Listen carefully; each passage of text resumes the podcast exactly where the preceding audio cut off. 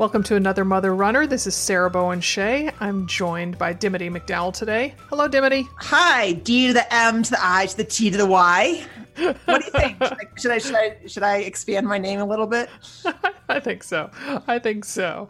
Oh my goodness. Oh my goodness. Well, I thought of you, Dimity, on Saturday when I was up running in Seattle. Um, yes, our favorite place to get lost, right? Yeah, it is get lo- lost in Seattle, not sleepless.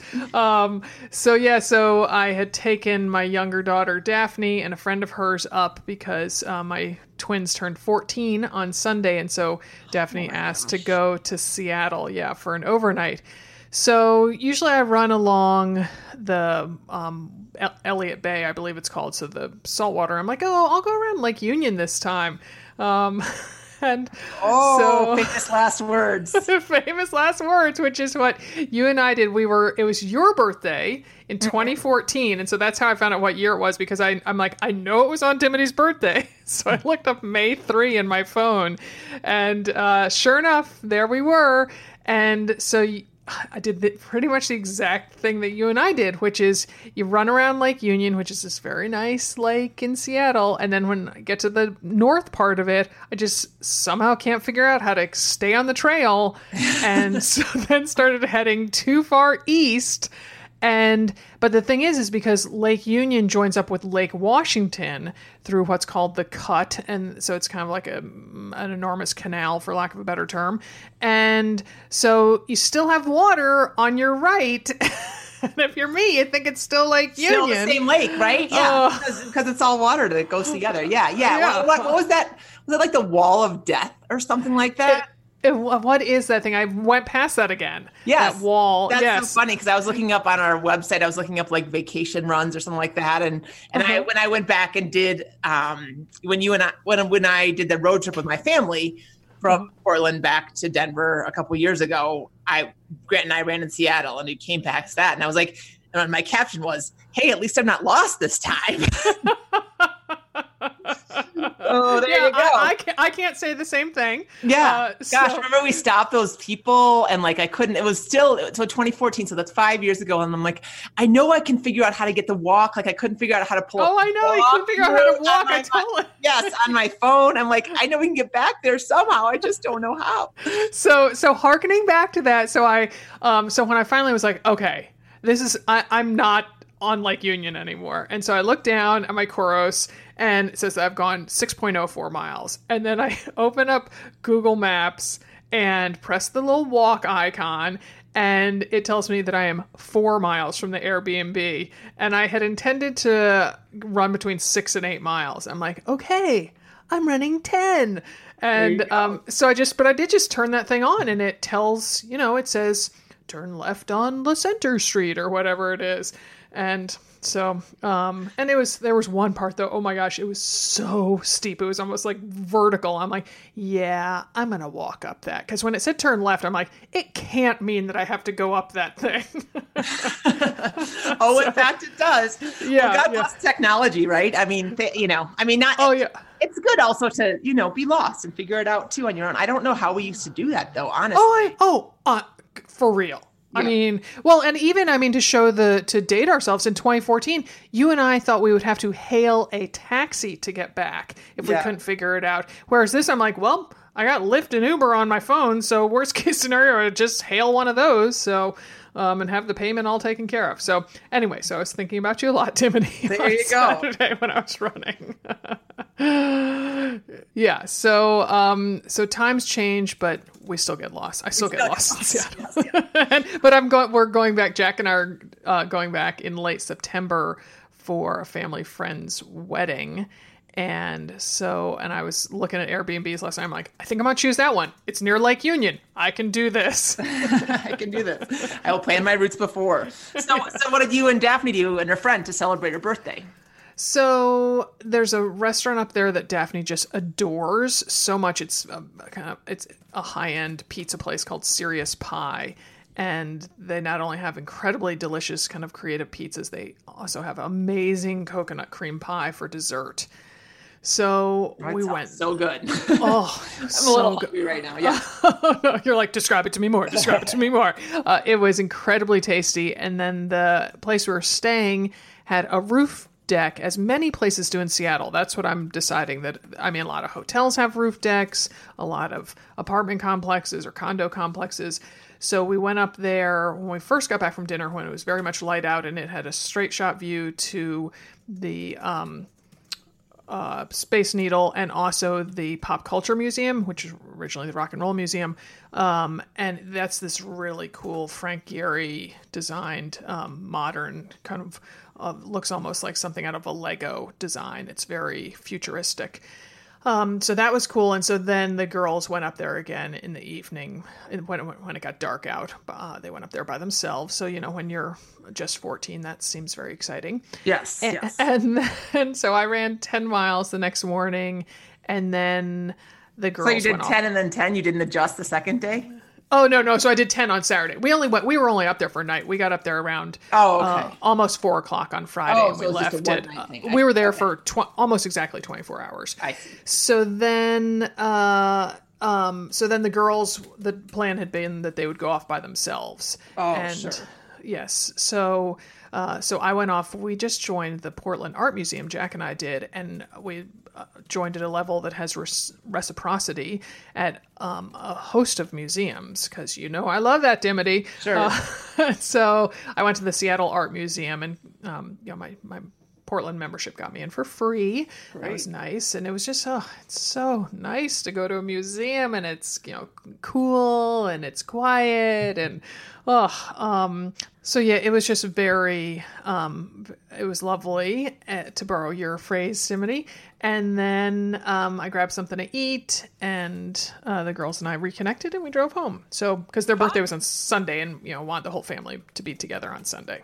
So That's great. Good. What, Yes. what do 14 year old girls want for their birthdays besides time alone Mm. with their friend in Seattle? right. Uh, that was a big thing. Well, both John and Daphne, money, money, and more money is what they want because now they have debit cards, so they want mo- Oh. money in their accounts. But she wanted, oh, you know, beauty products. She wanted, you know, this something from Milk Cosmetics, some you know, kind of thing that's going to make her look radiant, and um, l- lush lip scrubs and certain types of lip balms and So fun. Yeah. Mm-hmm. Yeah. yeah, yeah, yeah, yeah. So, um, yeah, so it was a very good time. It was a very nice weekend, and the um, John and Daphne are really, I feel they're really buds now, and they really kind of s- seek each other out for entertainment. You know, oh, let's let's you know play hearts together, or you know, come on, John, you you said you'd you know play so and so with me now, and so it's um it's nice to see. And it also great. makes for a calmer household. Yes. well, what doesn't make for a calm household is when a mother runner is injured, right? Not to Mm-hmm. say, make that, not to force that segue too hard. yeah, no, it is. Oh my gosh, it really can disrupt a whole household. So today's topic is return to running. Oh, yay. Um, so our guests, we have two guests. Um, our first one is a running and triathlon coach from the Train Like a Mother Club. Then our guest after her will be a mom from Duluth who is coming back from a stress fracture. And so, alas, Dim, you and I know that this topic is um, to many mother runners something they can relate to. So stay tuned. Our first guest is Elizabeth Liz Waterstraat, who is the running by heart rate and triathlon coach, one of them in our Train Like a Mother club. Liz has been a professional coach for nearly a decade. She's the mom of three young kids, and her family lives in Naperville, which is a suburb of Chicago. Liz is a four time Ironman World Championship qualifier. Yeah. So, um, and she has been on the program before. So, welcome back to the show, Liz. Thank you for having me. We're really glad to have you here. So, before we launch into injuries and returning to running, um, let's talk a little bit. Give re- remind people about your athletic background and your personal athletic journey. Sure. Um, I have a very unremarkable athletic background. so um, I did not come from collegiate or high school sports. I, Oh. I found sports as an adult. I mean, I participated in track and cross country in high school, but was just really a gym rat in college. Found competitive sports more as an adult. Just really got hooked into the lifestyle, the competition, and all of the uh, friends that you make along the way. Um, so I dabbled in some triathlons, and and one thing led to another. I, I I, I did well and, you know, tried duathlon and eventually worked my way up to Ironman triathlon. Um, but I've done a little bit of everything and I've been doing this stuff for over 20 years now. That is great. That is great. And you started, so how long have you been coaching? Sarah said over a decade. Like, do you have a number on that or is that just a good mom estimate? uh, since, since 2007, I've, I've had a, a full-time coaching business. Okay. And so do you work with a range of athletes? You work from, tell us who you work with, I guess. Everyone, all yeah. around the world, all ages. Mm from the person just getting off the couch to um, professional athletes uh, and and I enjoy everyone. Nice, nice, nice. So, Liz, given the miles that you're putting in, I'm thinking the answer to this question might be yes. But um, do you personally have much experience with being injured?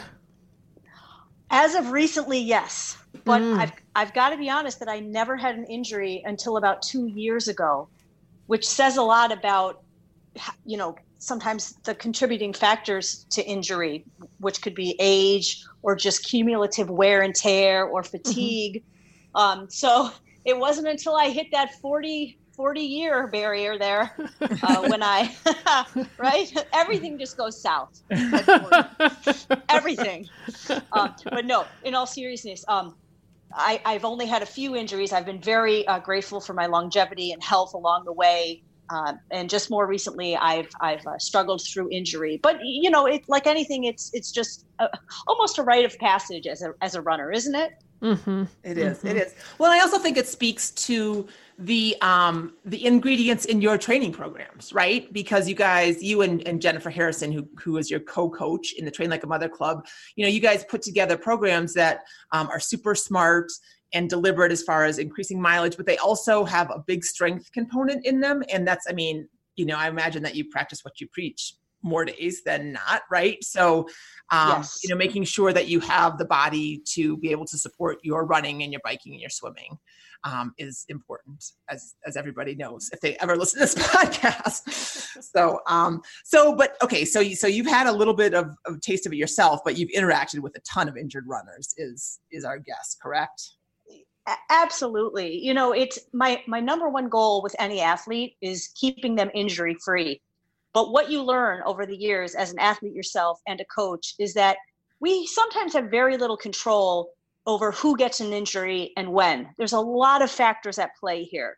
So we can do our best and it's good to have all all of the you know all of your ducks in a row when it comes to preventing injury. But sometimes honestly it just happens and and then you just have to deal with it and move forward so i've had a lot of those situations over the year where now we have an injury and what do we do from here absolutely absolutely well and and so from working with these people um, this range of athletes and these range of injuries like which if you had to get, guess or predict or you know give your wager. perspective what do you say yeah.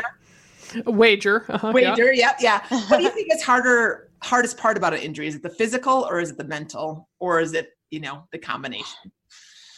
It's definitely a combination. And I think it depends on the person. You know, some people just thrive on the movement and, and they're almost yes. a little bit obsessive about being able to do something and getting out there and it, and it just sets them right, you know, to get out there and do their physical activity. Um, yes. And then there's other people who it's more of an identity. And so when you threaten that with an injury, you're threatening who they are and how they see themselves and how they fit into the world, their connection to a social circle, their self esteem, their confidence. So I think it's, you know, it depends on the person, but there's a strong physical and a strong, like, emotional, social, mental part of it too. Gosh, I think that you just nailed me and Sarah respectively. right? No, you know, but the identity, Sarah, and I would say I'm more of the I've just got to move. You know. I know. Although I did find myself nodding, I was like, "Yeah, uh huh, yeah, uh huh, yep, yep." So, and you you summarized it so well. I I stood I stood in awe listening to you. um, well, so and one of the things that so as, as over time you have helped a lot of runners come back, and we had a conversation at the Eau Claire retreat about you just putting together a short program to help people get over that hump about what to do, right? When they have been cleared to run after an injury. T- talk a little bit about the evolution of the return to running program or progression. Well, like I said, you know, injury is is a unfortunate but often common thing that we come across as, as coaches. And we tend to say the same thing over and over again to people as far as return to run. So we thought, why not put it into a plan so that people have something that's been well thought out, developed, progressive for them to follow? Because, you know, one of the most exciting things about coming from back from an injury is that you get to do what you love to do again. But it's yeah. also really scary because, you know, you you you have the sense of am i doing the right thing? Am i going to have to sit out again because i've i've created another injury? So i think having a plan that's put together by people with the experience and, and the knowledge can be very comforting and reassuring so people know they're on the right track. And i, I don't know about you but as an athlete i just love having a plan. Yes. and mm-hmm. and the fact that you can wake up every day and know exactly what you have to do I think that's one of the best parts about being an athlete and, and following a program and having a coach. So we mm-hmm. wanted to give those injured runners that that sense again. Mm-hmm. Mm-hmm. Yeah, that's so true. That just just tell me what to do and I'll do it. Right. Um, yeah, yeah. So, in true AMR style, we put out a call for questions on Facebook. This time we put it on our Injured Bammers Facebook page, which is, uh, we should mention, is a closed group. So, um, you, but you can find it by searching injured hashtag Bammers. Um, two separate words, injured, and then hashtag Bammers. And it's a closed group, and they can ask to be allowed into it if you um, fall into that category. So the first question comes from Rachel, and you've sort of touched on this, but um, she asks what what is would be a good plan to follow when coming back from injury, but not yet ready to start race training. So, I mean, can you, without giving away, you know, the the cow, could you just you know touch upon what are some of the elements of a good of a good plan, such as the return to running program? The return to run program is very progressive. So it's assuming that you're starting almost from ground zero. You know, mm-hmm. maybe you've done a little bit of walking, uh, maybe you've done some cross training, but it's really intended to just get you back on your feet again. Not even thinking ahead to this person might race. I mean, if you race again, that's great. But the purpose is just let's let's focus on these next two months of training and get you back to the point where you can continuously run again and stay injury free. So mm-hmm. I think that's just it's a great program just to get you back out there and and off on the right foot, so to speak. Mm-hmm, mm-hmm. Yeah. So what it is, just to just to take a quick step back, and so the return to run progression is four weeks. Um, so it is uh, four weeks of running three times a week. But the the kicker is is that you have to be able to finish one workout um, injury free before you can move on. You know, injury and pain free. I mean, I should have said pain free. Obviously, you want to finish every workout injury free. So if you get caught up in the second run in week two and you're like, oh, I, I don't feel like I did that very well, or I hurt, or I don't feel like I'm ready to progress, then you hang there for a while and do that a couple times um, until you're ready to move on to the next one. So it's it's a four week program, but it may take you five weeks or six weeks or seven weeks, and we're there to support you for that, right, Liz?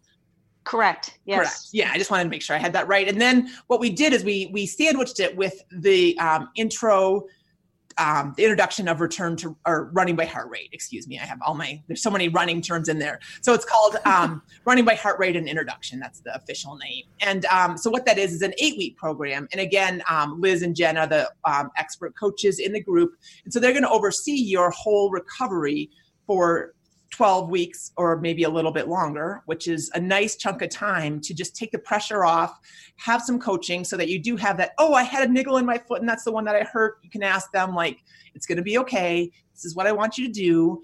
Um, and then after three months of that, then you can kind of say, okay, maybe I want to put my eyes back on a half marathon. Maybe I want to just do what I'm doing and take the pressure off as far as races go. Like there are a lot of options, but what what what Liz has said is we want to get you back to a place where you can run carefree and injury free and and enjoy it. One of the one of the tenets of the return to running progression is a walk run which is pretty typical for any kind of um, getting back into running is a walk run you know segments of each run. Um, at what point um, sarah was asking on the injured bammers page when can you switch over to a straight run instead of doing walk run intervals? That's a really good question. And i'm not sure that you're going to like my answer so I think I think that once you've had an injury, it's always a good idea to keep some walking in your run training. Um, you know, some runners, especially more beginner runners, have this idea that if they don't run the whole way, they haven't really run. I think walking is a great proactive strategy to keep you healthy. Um, those walk breaks help you to unload tension, reset your form, refresh your mental energy, let go of some of the heat stress that builds, that increases your heart rate on a run as you go further on. Um, so, really, the answer is you never really have to switch from run walk. Now, the duration that you run will increase. And I would say go 10 minutes at the most without a walk break. But if you like those walk breaks and you feel like you need those walk breaks, there is no guilt associated with taking those walk breaks. Personally, when I came back from my injury, I think the walk breaks are what helped me to keep building up my run and keep me injury free. So I kept them in there for a full year after mm. running mm. after coming back from that injury. I just and I and I was someone who I had never taken a walk break before because to me walking was failure. Um, sure. But then mm-hmm. I started doing it and I thought this is great because even on those days where I was getting frustrated with myself because I was slow or felt heavy, that little walk break was like pressing the reset button every every 10 minutes. So yeah. mm-hmm. I would say once you get to the point where you can run 10 minutes straight, you can start thinking about taking those walk breaks out or shortening them up but don't feel like you have to do that. Yeah, no, that's a really good point. I used to do that a lot on my bike. I would, and I would literally call it a reset because my lower back would get so tight. I just stop, yeah. put my feet on the ground, take them out of the pedals, and just stand up. And it just, you know, 30 seconds of that is just exactly what you need to say, okay, you know what, everything kind of chilled out a little bit you know every, not, nothing is quite so angry and i can keep keep going for a nice stretch so um, and I, I definitely do it on the run now so yeah i i really agree with that as far as um, I mean, if you you know if you're going to win the USA Track and Field, you know, five thousand, yes, we probably need to t- get the walk out of there. Beyond that, you know, like let's let's be kind to your body, you know. Mm-hmm, mm-hmm. Um, okay, so Heather has um, st- suffered from a stress fracture, and she was wondering when I return, will I be more prone to stress fractures? Um, she wants you, Liz, to address the muscle wasting that happens with being non weight bearing and how that evens itself out when you resume running. So, I guess let's unpack that first. So, the, so once you have a stress fracture, are you prone to more stress fractures? Uh, it depends, but I would say that especially in the first month that you introduced weight, that you introduce weight bearing exercise again, yes, you are more at risk for a bone related injury because you have lost bone density from taking out the weight bearing. So it's that first month where you come back where it's really critical to follow a program, to listen to your body. And we'll talk about this a little bit later on, making sure that the factors that led to that stress fracture have been addressed. Okay. Um, is there anything, um, you know, I know that we've talked about this not on this podcast, but I mean, vitamin D or getting a bone scan or making sure that you have, you know, enough calcium, all that kind of stuff. I mean, it, can you talk a little bit about that? Yeah, you know, there's a question actually later on where I was going to going to bring some of that up. Okay. Um, all right. Let's let's put that on hold then for a second. Okay. All right. So muscle wasting that happens with being non-weight bearing. That's the worst. Like when you take off a cast or you take off the boot and you're like, "Oh my god, what is this piece of licorice that used to be my limb?" You know? So Yeah talk about that. Um, so definitely, like let's say you've had a stress fracture in your foot and you've worn a boot for four to six weeks. When you take that boot off, the calf will be smaller and, and everything just is is much weaker. And the amount of force that you can put out with that leg is going to be much less. So there's not a whole lot immediately that you can do about it, but it's more of just being mindful that there is a discrepancy between one foot versus the other. So that means that that stronger foot or leg is going to have to absorb more of the load because that other injured, now recovered leg or foot is not as strong. So it's all about figuring out how to rebalance, re strengthen, and to really take your time coming back. Because what often happens is that injured leg is all healed, and then all of a sudden the other leg starts hurting because it's having to compensate. Hmm. Mm, yeah, yeah. And, you know, when I was thinking about this podcast um, this morning uh, after my run, I was thinking about the difference between soft tissue and hard tissue injuries, like the difference in coming back. And you kind of touched on it. That was intriguing to me about that after a stress fracture, you have that first month, you have a higher incidence of perhaps getting another one. But Dim and I, you know, like when I've got, when I've had plantar fasciitis twice, you know, she's been like, yeah, Dim's been injured more, but she oftentimes has, you know, a, a fractured bone, a, a, broken bone, that sort of thing. And that those have, you know, Dim and I would talk about it, and those have kind of more a set end date. Whereas plantar fasciitis, you're like, I don't know, maybe I'm going to have it for another year. I don't know, maybe it's going to go away in four weeks.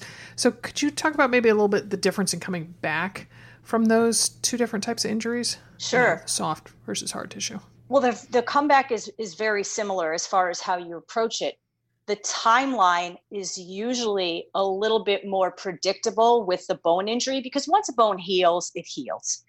But mm-hmm. let's say you strain your hamstring well, you're always, you know, if you've ever had like a strained hamstring or you've had plantar fasciitis, it's like you're always on that edge of am I is this like little pickup in my speed going to flare something up? So I feel like with the bone injury, once you're healed, you're kind of well on your way. Um, as long as, and we'll talk about these factors later, as long as those factors are addressed, but you're kind of well on your way to a, a normal return to, to, to running. Whereas the soft tissue stuff, really takes a lot more of like day to day management and self care and the rolling and the icing and the stretching and all that stuff. So I think the soft maintenance, the soft tissue stuff is almost like a little more higher maintenance.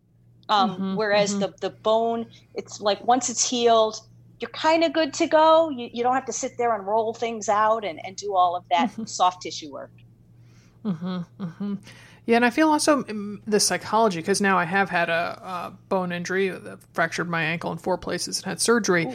and that um, so I felt a lot like this the mental feeling um, the thinking that went in. You know, with my plantar fasciitis, I'm always like, oh, oh, is that a feel? Oh, is that a twinge? Is that a uh uh? Whereas, you know, with the ankle, I'm like, okay, you know, so this is what I can do today, and hopefully tomorrow I can do that. And it was a, it was, I didn't have so much concern and worry with each step that I was taking.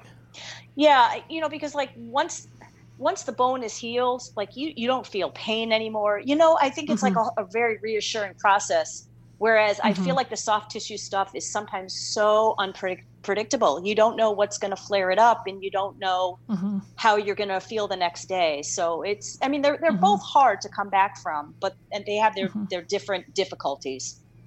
Mm-hmm, and I promise I will let Dimity talk again. But uh, se- se- several women had a similar question about gait on our Facebook page, saying they know injury can change their gait, and they're worried then about how that uneven gait when they return to running might cause a different injury. And Lindsay summed it up as if an uneven gait is inevitable at this point, is there a way to reduce, reduce my risk of gait associated injury?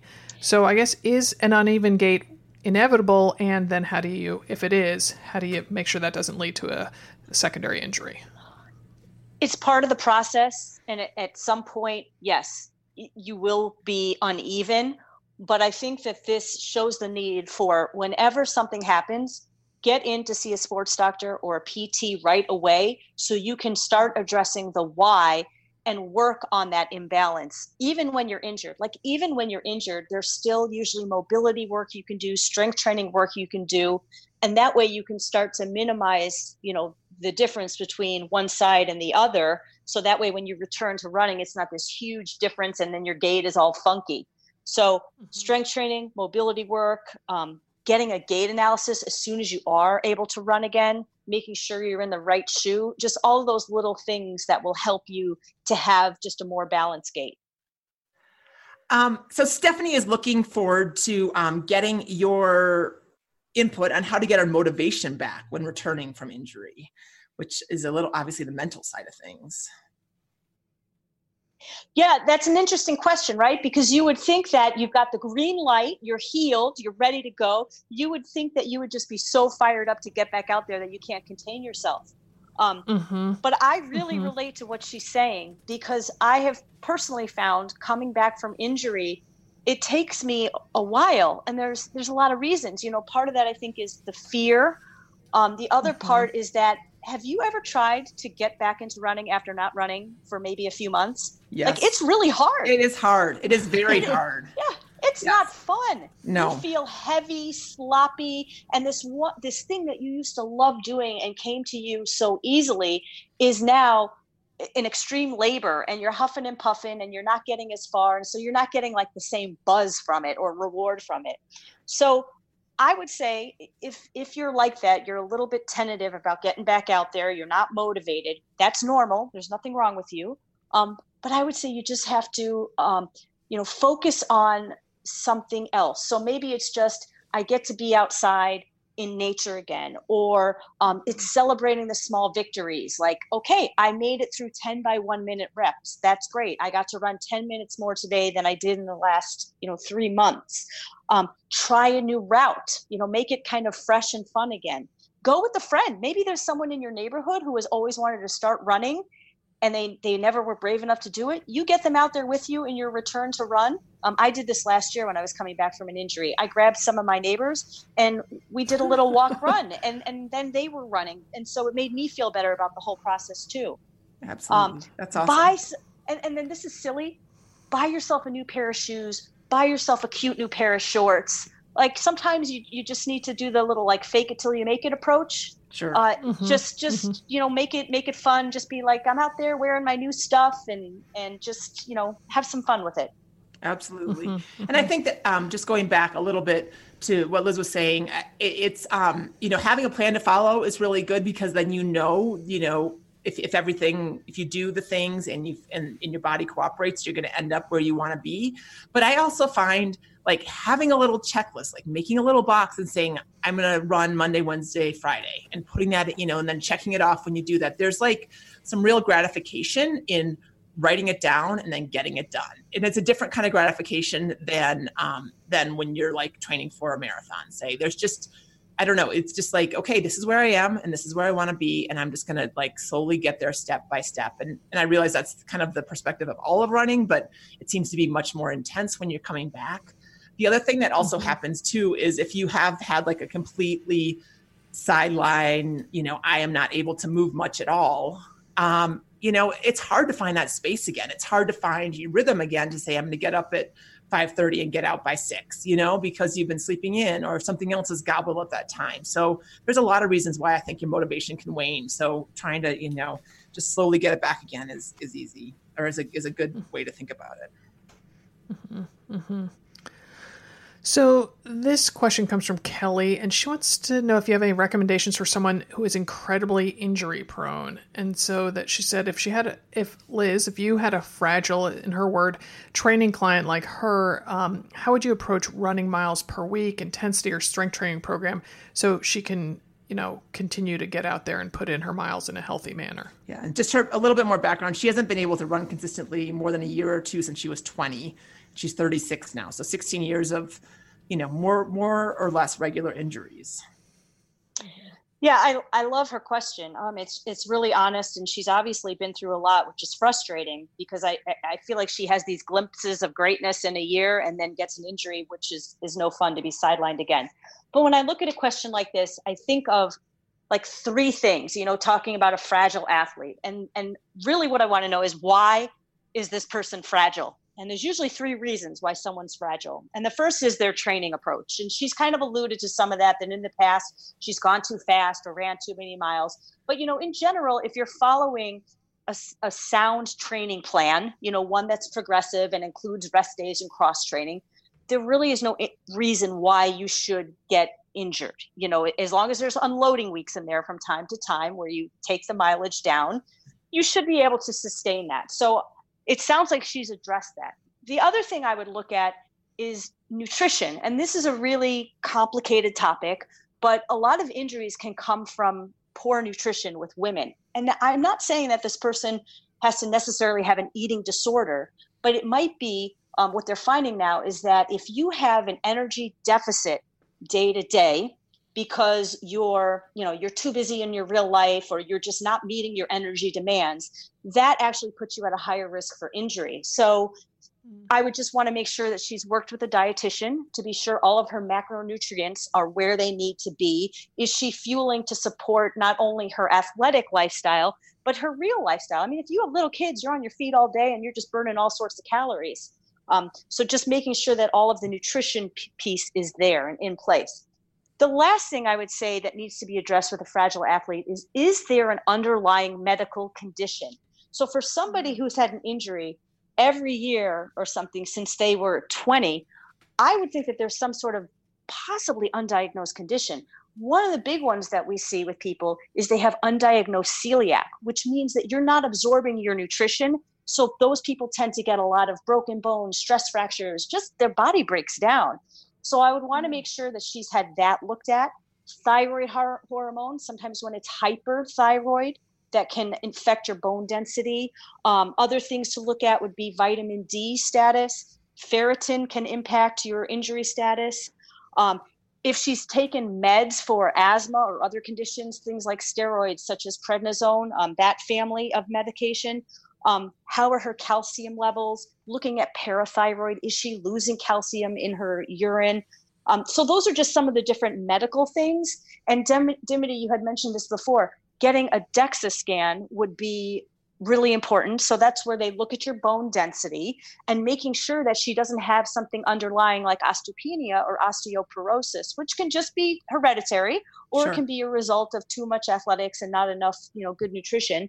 Um, but just I would take a look at some of those things and as well as hormones. So our hormones can influence like our injury status as well. So, especially as we get older, low estrogen or just not the right balance of hormones. So, a lot of stuff going on there.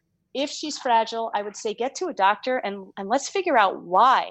Um, and it might be that she's she's not doing the right type of strength training or she has something really strange in her gait but someone who's been just repetitively injured like this i would say go to a medical doctor sports medicine doctor and see if you can get to the underlying reason and i bet there's something there okay I think I think that's really could be very eye opening for a lot of people listening.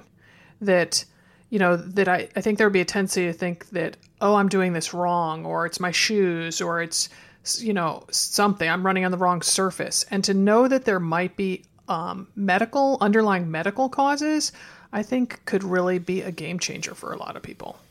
Yeah, and a lot of them are somewhat easy to fix you know, mm-hmm. and and will save you just a lot of heartache down the road when you encounter that yeah. injury again. Yeah. Yeah, exactly. Well, and I'm yeah. curious. So just like just playing devil's advocate. Okay, she goes to the doctor. She, you know, she goes down a whole bunch of rabbit holes, and everything is more or less fine. Or she fixes, you know, the stuff that's easily fixable.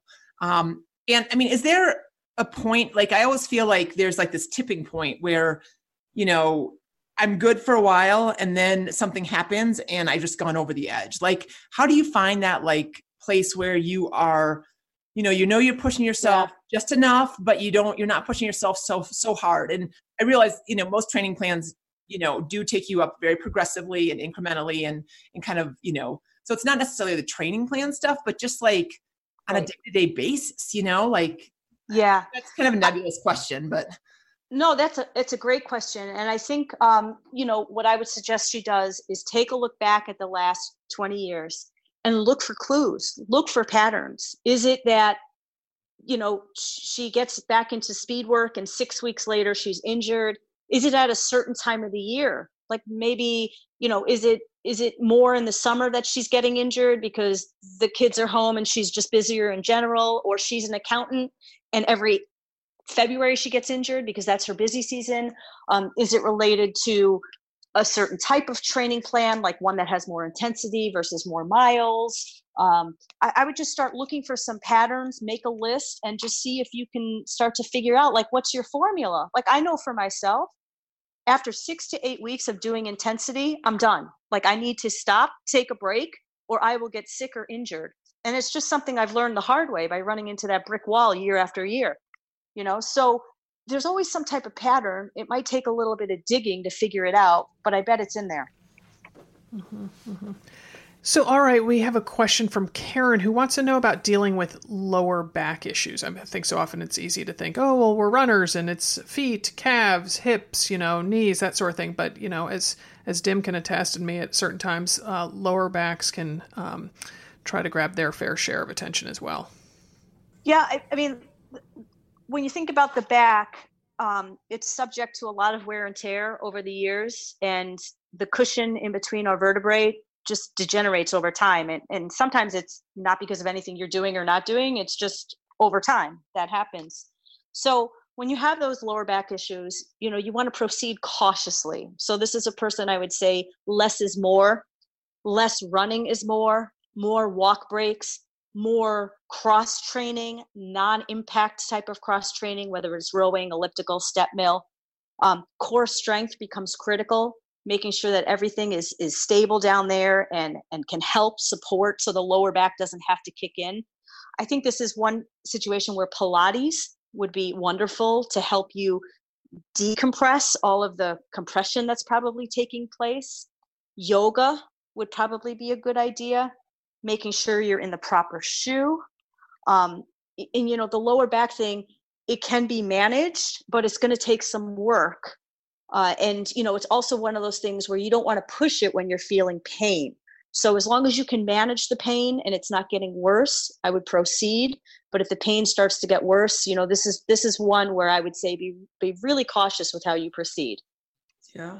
I would also add to this knowing having having a pretty irritated lower back a lot of the time. It's not just about the sport or the activity. It's not about the cross mm-hmm. training and the running. It's about how you stand all day long how much you're looking down at your phone what your desk look like you know as far as your posture if you sit at a desk a long a lot of time for a long day.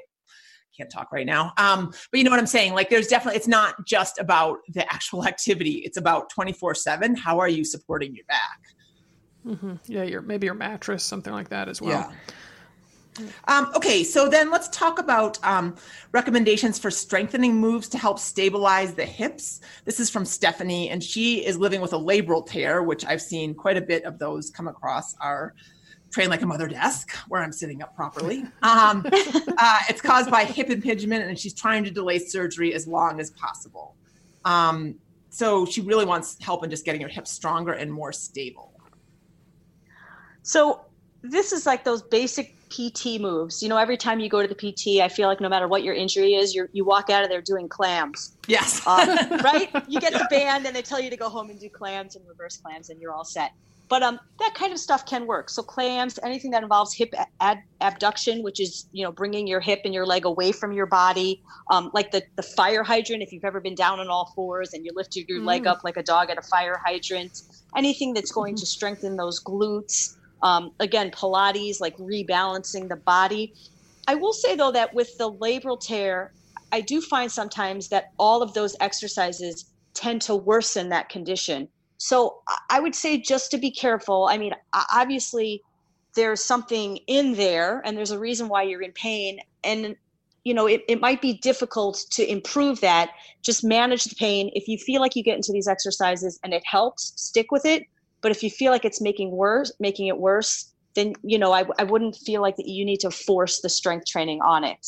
Um, okay. Yes, surgery in that case. I mean, surgery is frustrating, but the nice thing about the labrum uh, surgery is that they get you right on a bike. Like you're on a bike almost the next day, easy spinning to promote better recovery. So it's a long recovery, but it's it's a lot more mobile than you know if you had something made even like a knee repaired or or your back repaired sure sure mm-hmm. well and can you just talk a little bit about if you don't have a labrum tear let's talk about hip stability and strength as a whole i mean and i know you always leave the pt it's glute bridges it's clamshells yeah. you know those kind of things but they're kind of like they, they're kind of like push-ups or um, other stuff that just never gets easier, but they always are beneficial. Or that's my take on them. What's what's your take on them? Absolutely, yeah, I totally agree. And you know, when you walk out of the PT office, they usually give you a band. And what you might not know is there's all different colors of bands. So if the green band is too easy for you, you go to the blue band or the silver band or the black band.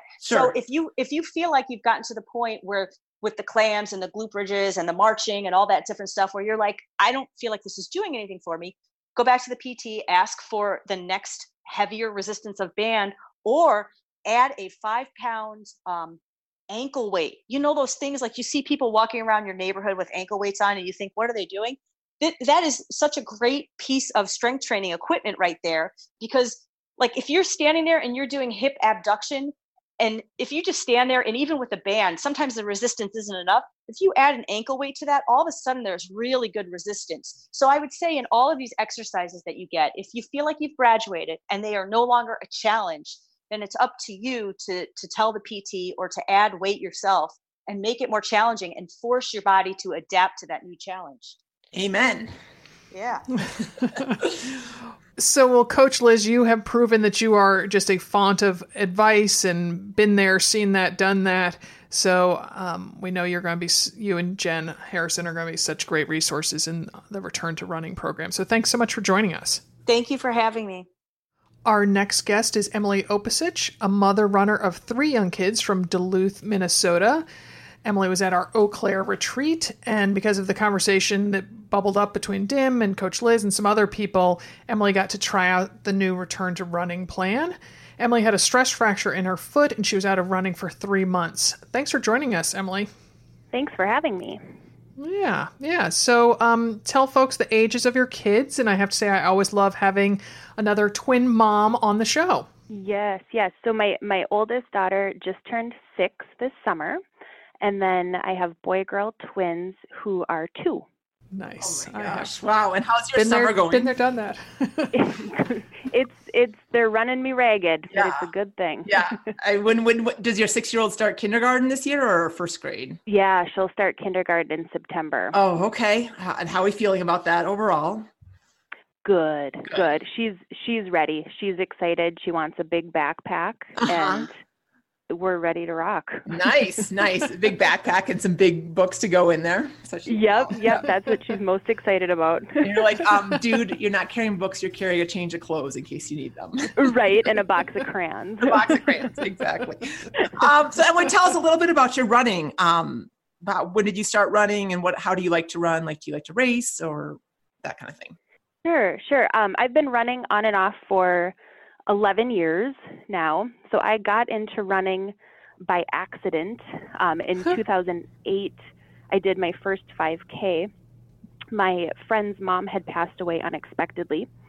She was a runner, and so they had organized a 5K in her honor to raise hmm. money for a scholarship.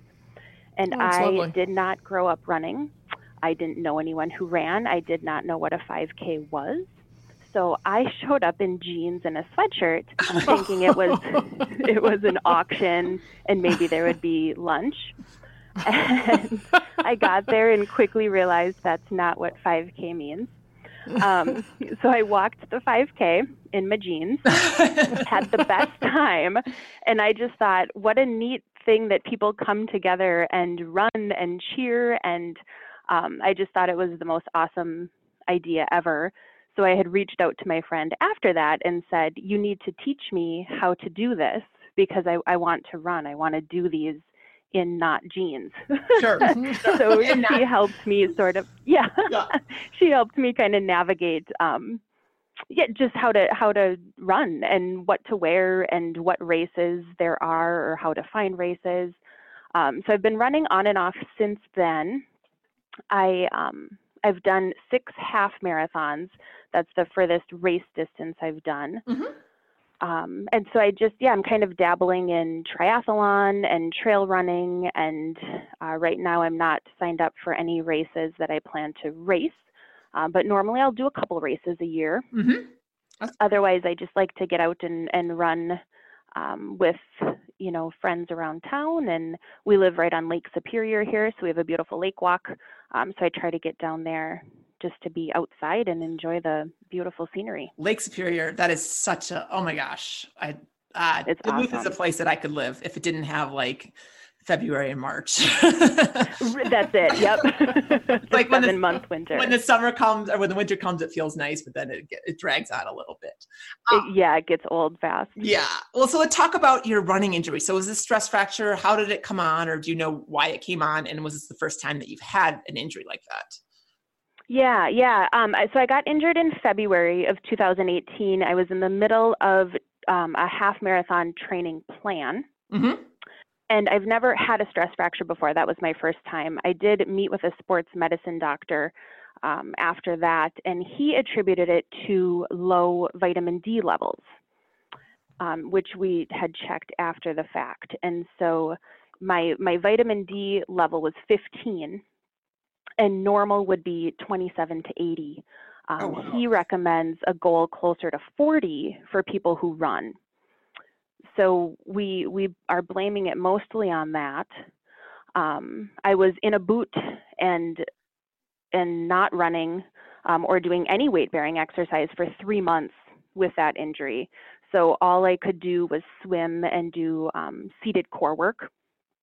So I was I was I went from training really hard to race a half to not running at all, which is always a challenge Sure. um, mentally and physically. Um, so then in May, I went to the Eau Claire retreat. I had been planning to run that half marathon. That's what I was training for. I ended up walking the the 5K, um, and I had been walking up until that point.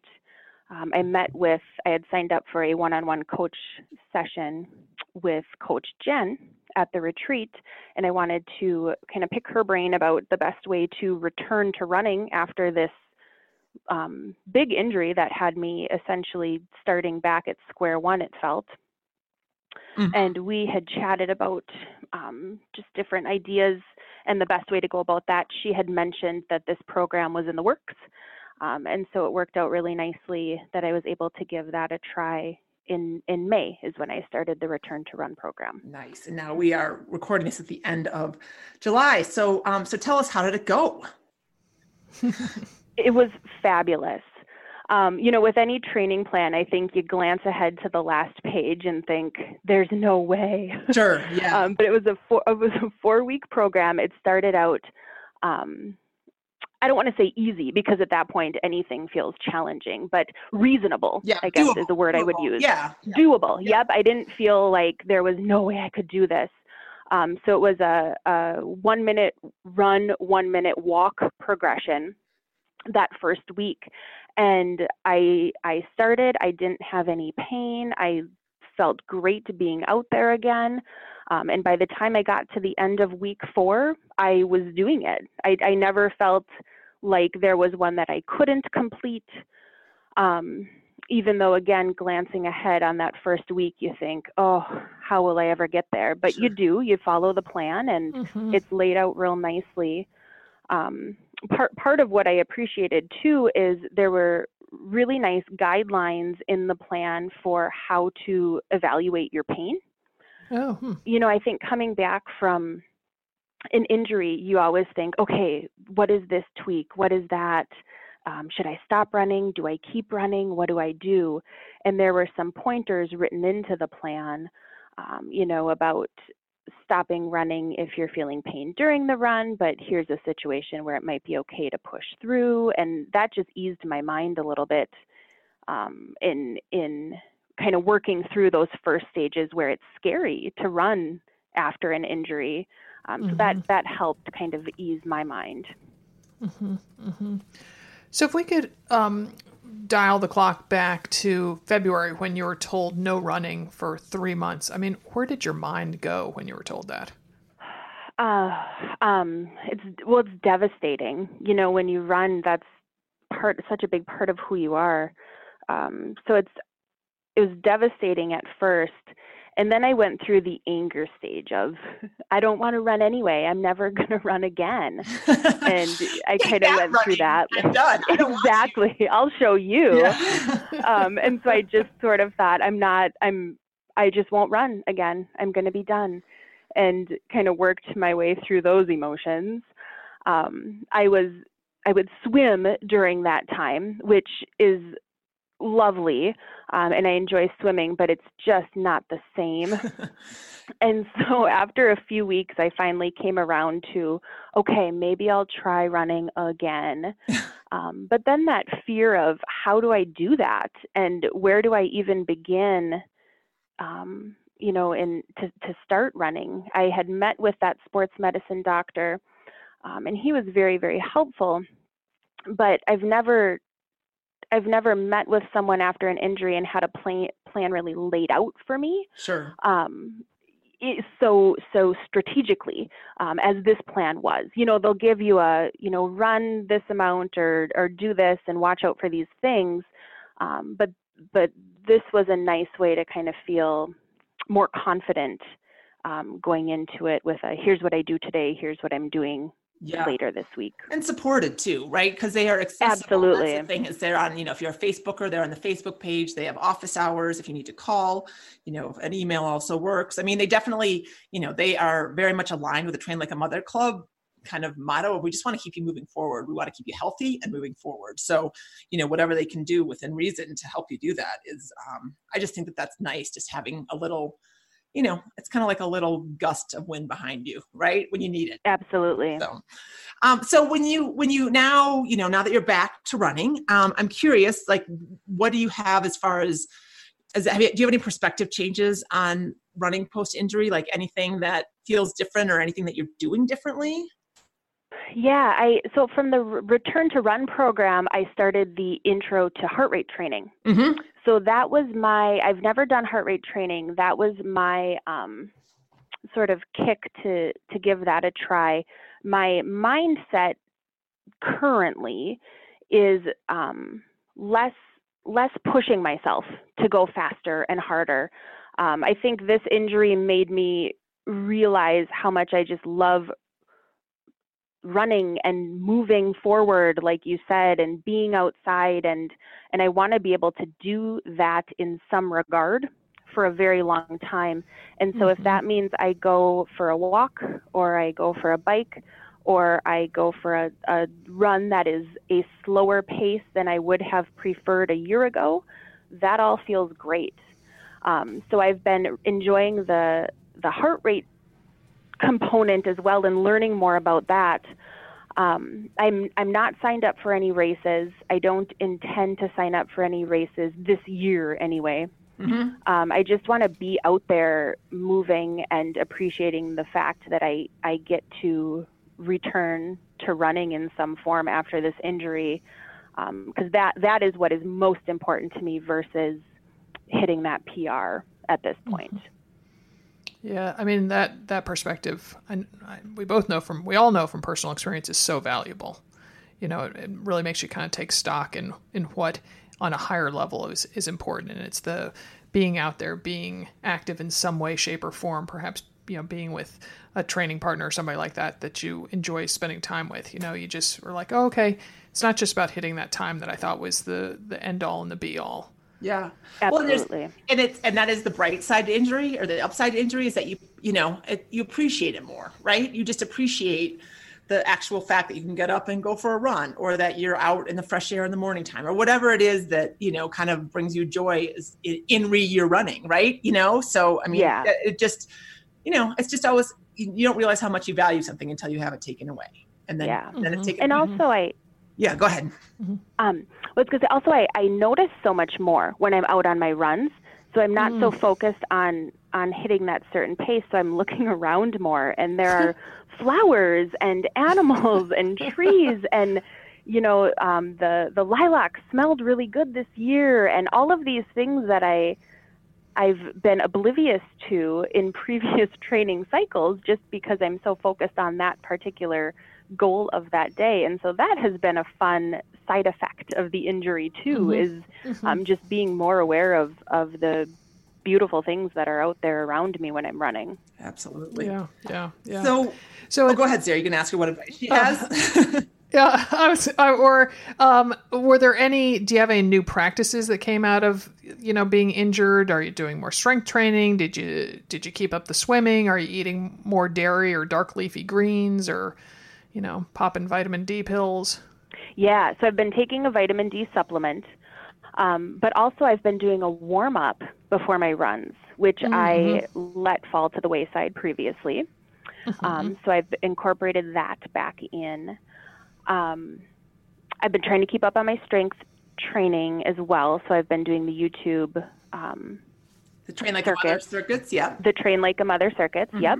Um, so I've been doing that. I've kept up on the swimming and the biking um, and that part of it. So just trying to incorporate all of the the bigger picture part of it um, to to keep things hopefully healthy and moving forward. That's great. Mm-hmm. That's great.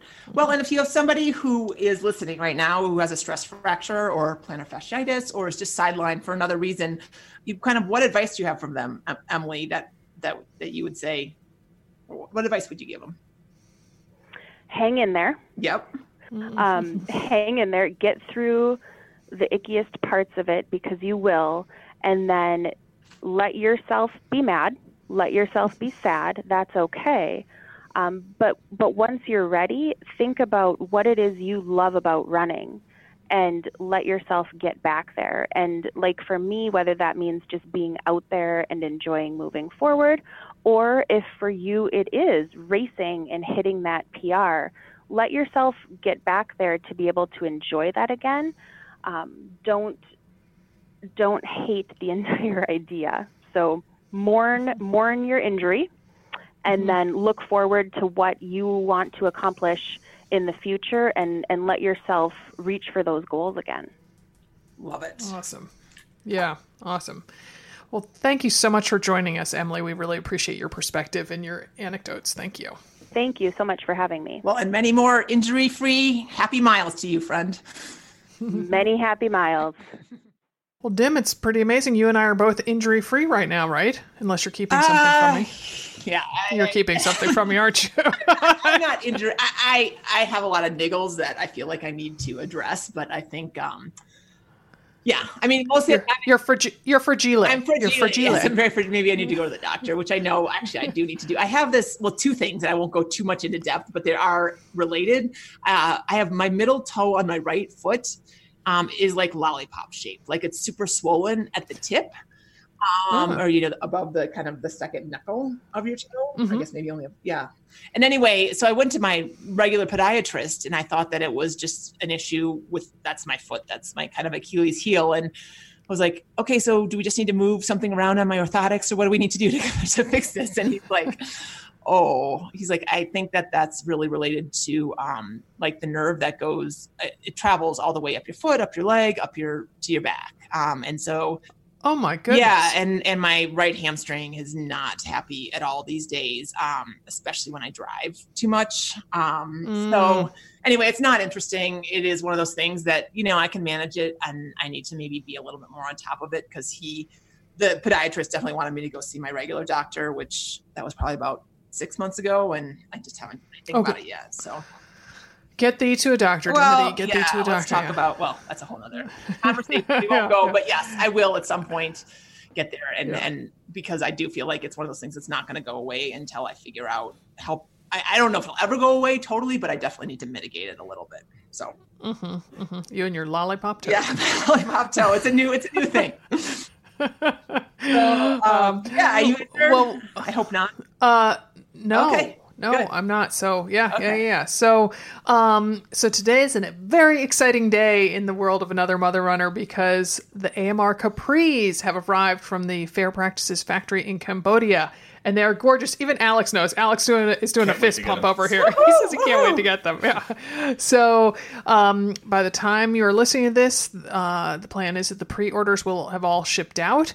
But hey, hey, we definitely ordered extras. So if you want to be in another Mother Runner from head to toe, shop the Mother Runner store at, you guessed it, motherrunnerstore.com. Uh, we just debuted tank tops that coordinate with the capris, plus a series of BOCO Gear hats and a visor that all look um, mighty spiffy with the capris. I think we're, we're informally uh, calling it the AMR kit, which kit kit you know kind of implies hi i'm going to go you know run the 400 meters on a track no no it means mm-hmm. or stand on the podium yeah or stand on the yeah. podium but it's more like hey you know what well sarah sarah loves her coordination and and i kind of like the word kit so there you go also, it's how we can spot each other, you know, spot other mother runners in races. I, know, I was so, say, I don't need um, any help being spotted. I'm more like Dimity the giraffe. Incognito.